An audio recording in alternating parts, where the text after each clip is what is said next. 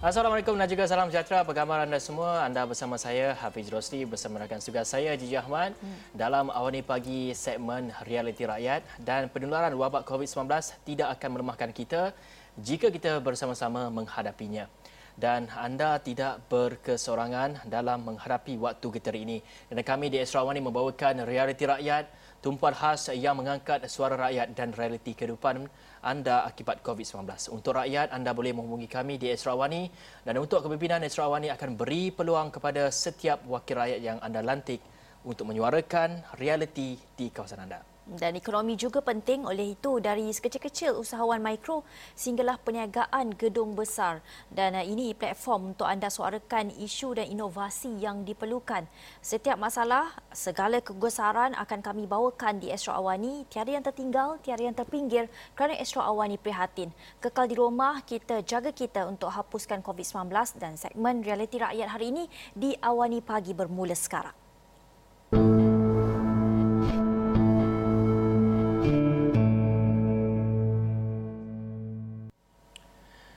Baik dan realiti rakyat kali ini kita nak membincangkan mengenai kelangsungan perusahaan gimnasium ketika penularan COVID-19 dan kalau kita dapat saksikan susulan Perintah Kawalan Pergerakan dilaksanakan sebilangan besar aktiviti ekonomi dan sosial tidak dibenarkan berjalan seperti biasa.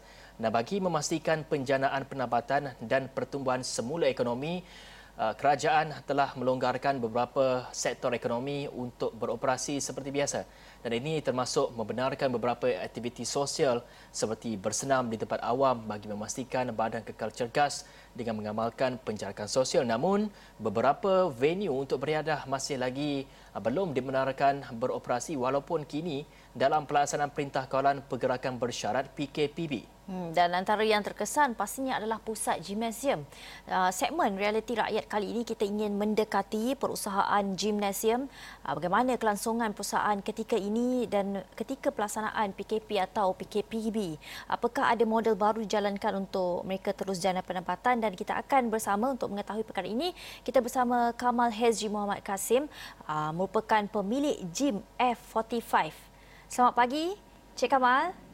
Ya. Terima kasih kerana sudi bersama Awani pagi. Uh, kita nak tahu bagaimana pelaksanaan PKP atau PKPB sekarang ini memberi kesan kepada perusahaan gym seperti Cik Kamal usahakan sekarang. Ya, terima kasih. Ya, dari uh, untuk menjawab soalan ini, kita bukan sahaja boleh lihat dari segi uh, bisnes, kita mesti juga faham dari perspektif industri. Impaknya amat besar uh, pada ekosistem industri kecergasan atau fitness antara golongan yang paling dijejas bukan sajalah jurulatih dan pengusaha, pengusaha yang kita biasa uh, anggap tapi juga tuan tanah, pendidik, bahagian jualan, pembekal dan penyelenggara alat-alat sukan, pengurusan uh, pihak pengurusan industri sokongan lain seperti pembekal, uh, barang pembersihan dan lain-lain. Dan golongan yang paling penting sekali, uh, ahli-ahli yang yang giat berlatih dan bersenam. Ya, so dalam keadaan tertekan COVID-19 ni industri hmm. fitness amat terjejas sekali. Dan akhirnya menjadi dua pilihan saja.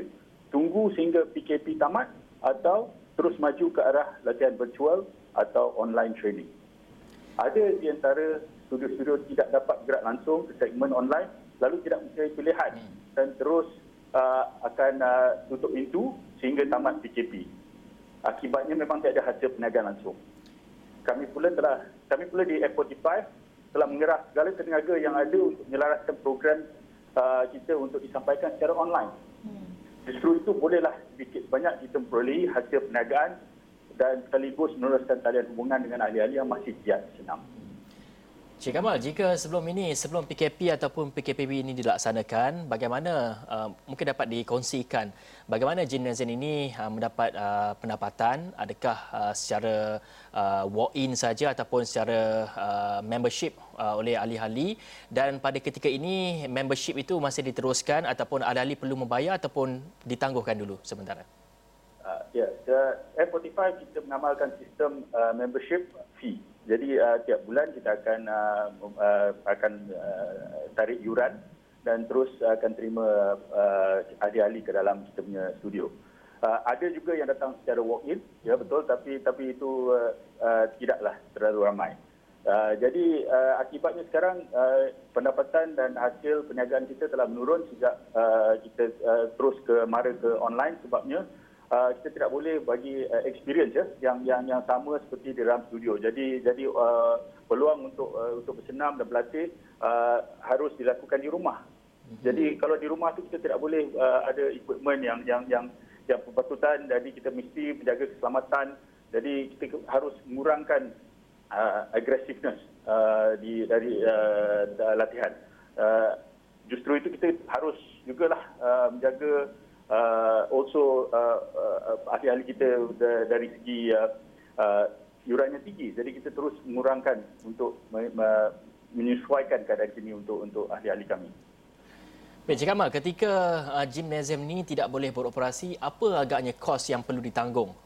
pembayaran gaji dan juga maintenance ya. bagaimana sewaan mungkin dapat diceritakan ya uh, dari dari segi uh, salary atau atau uh, gaji uh, kita telah berkomited ya akan terus membayar jurulatih-jurulatih kami walaupun uh, yalah kita tidak tidak mempunyai banyak uh, pendapatan uh, kita terus uh, akan akan membayar gaji uh, committed dari segi itu uh, of course uh, ada juga isu-isu mengenai penyewaan yang kita sekarang masih berbincang dengan tuan tanah. Hmm. Ya itu itu adalah uh, uh, isu-isu yang akan uh, disettlekan dengan saya antara saya dengan dengan dengan manajemen tuan tanah.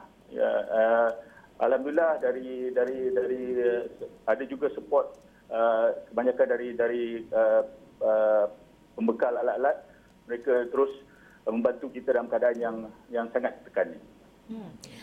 Kita juga nak tahu bagaimana perusahaan seperti yang diusahakan oleh Encik Kamal ini boleh dapat terus bertahan. Uh, tadi Encik Kamal ada memaklumkan mengenai inisiatif mungkin akan membuat secara online. Adakah sekarang telah dimulakan uh, inisiatif online itu dan bagaimana income ketika ini dapat dari mana uh, dan bantuan dari kerajaan mungkin adakah ada diterima atau tidak? Okay. Uh, bantuan dari, saya akan jawab dari, dari, dari segi kerajaan kita telah uh, sebab industri kita di, dianggap sebagai mikro alhamdulillah kita juga adalah uh, terima prihatin daripada daripada uh, daripada kerajaan. Okey. Uh, dari dari dari segi uh, online ni kita telah telah mara ke, ke hadapan dengan ini dari dari sebelum uh, PKP lagi. Uh, dalam uh, kebetulan kita kita mula dengan dengan aktiviti ini pada bulan bulan Mac hmm. ya jadi bila bila kita terus masuk ke ke PKP uh, kita terus uh, uh, menjijikkan aktiviti kita dalam dalam dalam dalam uh, uh, perusahaan online ini. Of course, uh, seperti saya dah mention tadi, uh, malamnya kita tidak boleh bagi uh, experience yang sama ya. Jadi jadi yuran yang kita boleh uh, mintakan daripada ahli-ahli kita terpaksa menurun. Dan itulah dia. Uh, walaupun ada sedikit banyak hasil perniagaan tetapi yalah kita masih lagi perlu membayar gaji, gaji dan juga uh, basic utilities pun mesti maintain. Uh, of course kalau kita boleh uh, bincang pasal uh, sewa tu uh, itu itu masih ongoing lah. Hmm. Jadi maksudnya ada membuat IG live macam itulah. Ya. Facebook yeah. live uh, maksudnya menjalankan uh, aktiviti coaching itu secara maya. Adakah yeah. ada cabaran tak dekat situ dalam uh, Uh, memberitahu kepada apa ni memberi latihan kepada jurulatih khususnya dalam memberi latihan pula kepada uh, pelanggan-pelanggan di luar sana. Yeah, the challenges are many. Ya, so tapi yang paling yang paling ketara sekali ialah menjaga keselamatan ahli-ahli kita bila di uh, ya, di rumah. Sebab kalau di studio kita bisa kita boleh memantau. Ya, jadi uh, in this case uh, kalau kalau di, kalau ahli itu membuat senaman yang kurang uh, uh, kurang betul kita boleh betulkan di, di masa itu juga. Tapi kalau di rumah kita harus obviously uh, kalau pakai uh, you know online uh, uh, online kita harus melihat mereka secara lebih teliti. Dan dan ini ini uh, akan menjejaskan sekali-sekala uh, quality yang kita boleh kita boleh uh, pass to our uh, clients. Ya so so yang penting sekali kita mesti menjaga keselamatan Cik Kamal, saya masih lagi nak menyentuh mengenai uh, perusahaan gymnasium ni. Mungkin uh, Cik Kamal sendiri mempunyai kontak rapat dengan semua pengusaha-pengusaha gym, uh, mungkin di sekitar uh, gym yang Cik Kamal usahakan ketika ini. Dan kalau saya nak tanya dari segi uh, kebanyakan gym-gym ni mempunyai uh, masalah dari segi kewangan dah ketika PKP ini iaitu ya. sejak dua bulan lalu PKP ini dilaksanakan mungkin boleh uh, kongsikan kepada kita semua agaknya berapa lama agaknya lagi uh, dari segi financial boleh bertahan ataupun generation ini boleh bertahan sekiranya PKP ini dilanjutkan dari segi financial ini semua. Saya rasa kebanyakan mengikut kebanyakan uh, perbincangan saya dengan ya betul saya ada banyak kontak dengan dengan gym-gym lain di di, di sekitar uh, lembah lembah Kelang. Uh, ya kebanyakannya akan, akan selai pinggang. Ya, so antara sebulan dua bulan itu kira maksimum. Jadi kalau nak kirakan keadaan seperti uh, PKP ni kita akan mula uh, melihat gym-gym ni akan mula menutup secara drop ya. Uh, uh, of course ada yang yang lebih boleh bertahan kalau kalau dari segi F45 ni kita kita boleh uh, melanjutkan operasi kita secara online dan uh, dan saya fikir mungkin uh, paling kurang pun uh, kalau kalau kita boleh settlekan isu-isu sewa-sewa uh, yang studio-studio yang boleh uh, move to online mungkin boleh tahan lebih lama sedikit mungkin ke, ke hujung tahun ini uh, katakanlah kalau kalau PKP ini dilanjutkan sehingga bulan 9 bulan 10 mungkin kita boleh boleh berterusan dengan cara ini tapi mesti ada uh, impact dari dari uh, tuan tanah mesti ada impact daripada kalau kita ada bisnes yang yang mengamalkan sistem franchise kita ada franchise fee yang perlu di, di, di di uh, dimansuhkan dalam dalam dalam masa ini. Jadi saya pun uh, saya kalau kalau kalau ada ada saya katakan uh, banyak ya uh, ada ada yang yang akan yang akan tutup kedai secara tetap tidak lama lagi. Ada yang akan boleh berterusan buat seketika. Saya rasa kesemuanya akan akan uh, akan berada dalam keadaan yang susah by by the end of this year lah.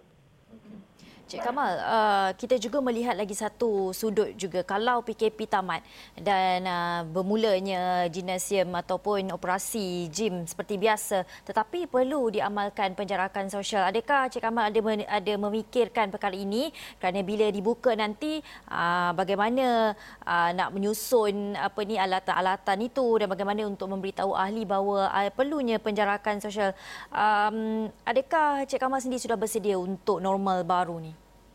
Ya, uh, ini soalan yang yang paling baik sekali. Ya, saya saya rasa uh, kebanyakan gym sekarang lebih, lebih dari dulu lagi dah fikir uh, bila kita boleh buka kembali dan antara antara yang kita boleh yang kita harus terima adalah norma baru.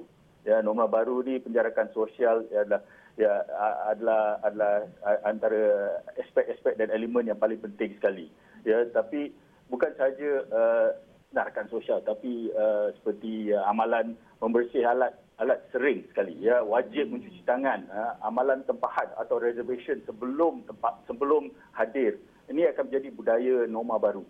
Ya so uh, kebanyakan uh, gym-gym owners yang saya dah bincang semuanya sudah fikir bagi, bagi macam ni. Saya pun dah dah seperti saya kata saya cerita tadi uh, dari bulan Mac lagi kita dah fikir bila kita boleh buka balik dan apa kita harus buat. Ya so so antara antara yang isu-isu yang kita dah dah discuss dengan dengan antara grup uh, gym-gym owners ialah uh, bagaimana untuk uh, uh, menyelaraskan uh, kita punya garis panduan. Ya, so uh, kita akan kita sekarang sudah sedia untuk uh, bawa ke hadapan garis panduan baru untuk uh, gym-gym di, di Malaysia. Ya, so di, paling kurang pun di, di Kelang Gali. Ya, dalam Lembah Kelang ni kita sudah uh, ada ada satu uh, kertas kerja dan dan juga uh, proposal untuk untuk garis panduan bagi bagi uh, menyesuaikan uh, uh, dan menggabungkan apa yang prosedur yang telah di Kementerian Kesihatan, uh, Pertubuhan Kesihatan Sedunia atau WHO, uh, jenama antarabangsa pun ada ada ada ada input juga dan juga golongan profesional yang yang pengalaman dan pengetahuan.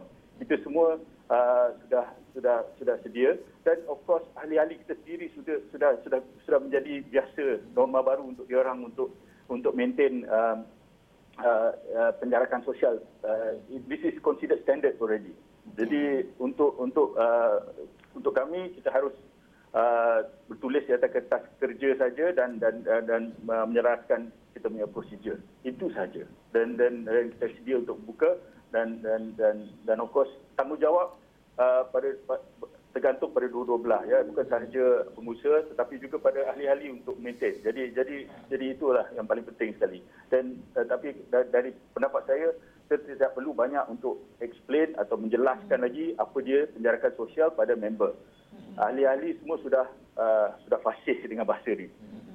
Baik, itu besar harapan daripada Kamal Hezri Muhammad Kasim merupakan uh, pengusaha gym iaitu pemilik gym F45 ya. yang berharap agar pengoperasian gymnasium ini uh, dapat disegerakan dan uh, terima kasih kepada Encik Kamal Hezri semoga tabah menghadapi waktu-waktu getir dan mencabar ini. Dan kami sentiasa juga mendoakan uh, agar kelangsungan perusahaan ini terus uh, di terus mendapat perhatian oleh kerajaan untuk memulakan untuk mempercepatkan lagi operasi uh, gymnasium ini dan selepas ini kita akan uh, menemu bual seorang jurulatih kecergasan. Bagaimana pula impak PKP COVID-19 ini terhadap mereka? Dan mungkin ada tips-tips yang ingin dikongsikan oleh jurulatih kecergasan ini melihat kepada keadaan kita sekarang ini yang uh, PKPB uh, dinasihatkan untuk tinggal di rumah. Mungkin ada senaman-senaman untuk memastikan badan kita terus cergas. Dan kita berehat dulu seketika. Kita kembali selepas ini.